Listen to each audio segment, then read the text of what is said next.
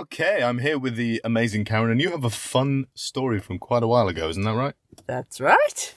Go on, tell us the story. Okay, so many, many years ago, when my when my daughter was two weeks old, we were we had an appointment at the hospital to see a midwife. If I recall correctly, it it was because our daughter wasn't sleeping and she was hmm. cry, crying twenty four hours a day. Can't be fun. Okay, so we're walking.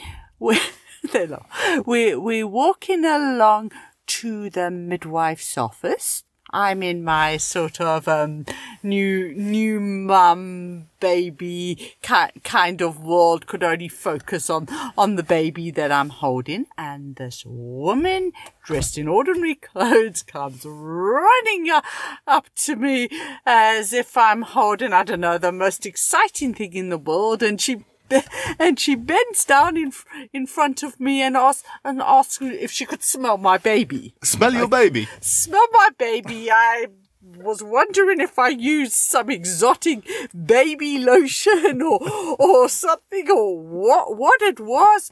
She bent down, took a great big sniff of of, of my baby, told me that she smelled absolutely beautiful.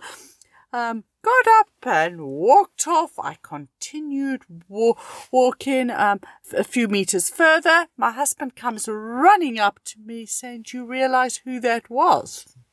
I had no idea. I'm just a, I'm just a mum.